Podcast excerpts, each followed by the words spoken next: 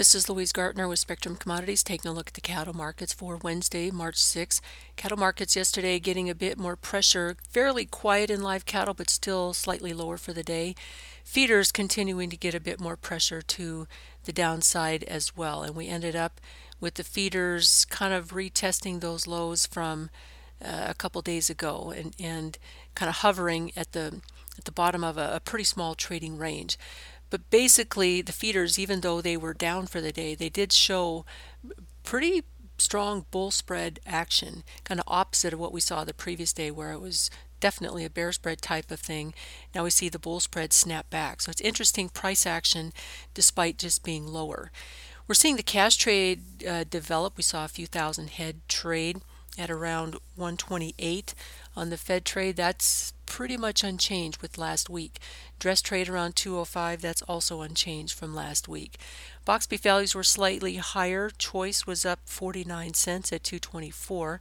Select was up 58 cents at 218. The spread is sitting at 625. Movement 115 loads. So the cattle market probably going to see another week of cash trade at least steady from what we're seeing in the early trade to a bit higher. Weather is still an issue. Very cold across the northern plains, a lot of wind that dips down into the central plains and the Midwest, and now that cold is shifting over deeper into the Midwest and to the east. So we're just just doesn't seem to be much relenting from Mother Nature. And so, as long as that's happening, you've got logistical issues, you've got cold, you've got stressed cattle. That's going to continue to slow down the weight gains. And we saw that the dressed weights from last week were down sharply from the previous week. So it's clearly having an impact in the feedlots. They're current, they're they're pushing out what they can but it's been a, stressful situation for, for some of these feedlots uh, ever since early December, which is remarkable in itself. But uh, that's going to cause major disruptions in the cattle space, not only the marketings, but the placement patterns, and then that's going to alter your marketing pattern down the road. So, you know, we're going to be looking for bigger swings in the cattle market. The trends are going to be, I think, the longer term trends are going to be kind of overwhelmed by these short-term logistical uh, and and fundamental changes to the normal pattern in the cattle space.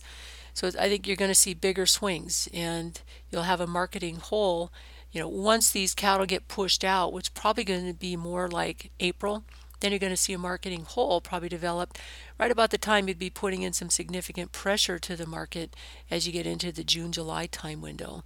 And then you'll see another uh, placement disruption. But as you get into you know August, September, most likely you're going to see you know the placements that will be filling in in late March and through April. Those are going to be coming out in you know August, September.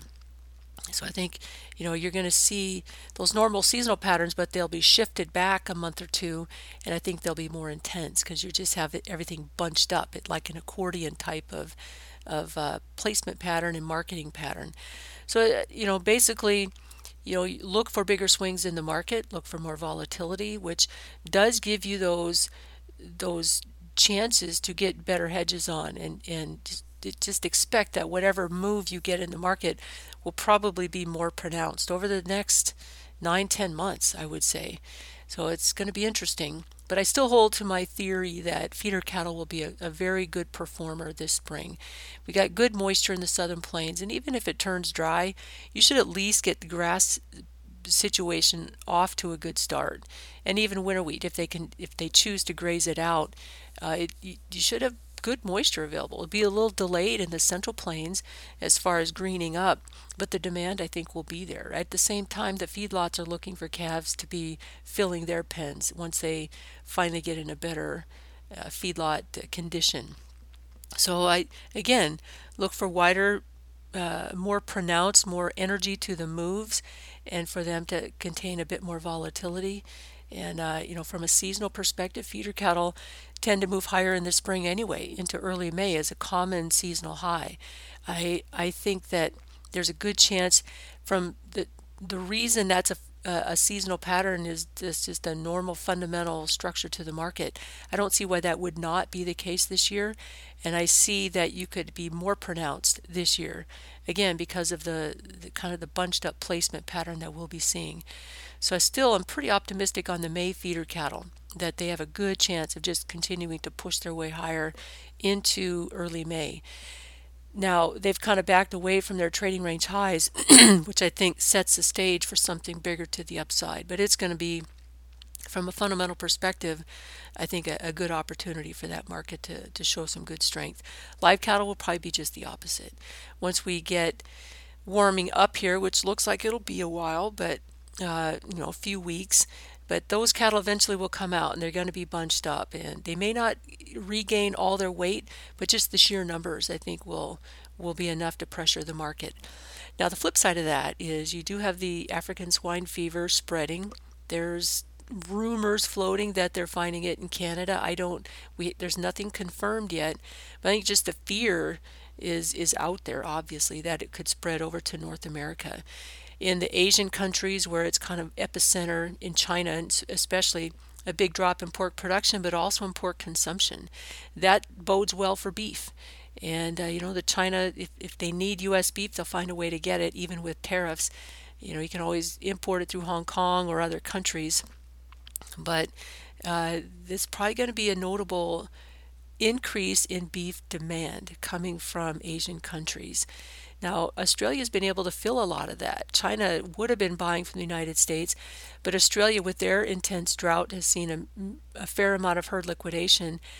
And normally that beef would come to the U.S., but it's it's being diverted to other countries because of our trade spat with China in particular. Uh, they've just they're just picking up Australian beef. Ultimately, that will that well will run dry but I think that uh, eventually U.S. exports should pick up the pace here.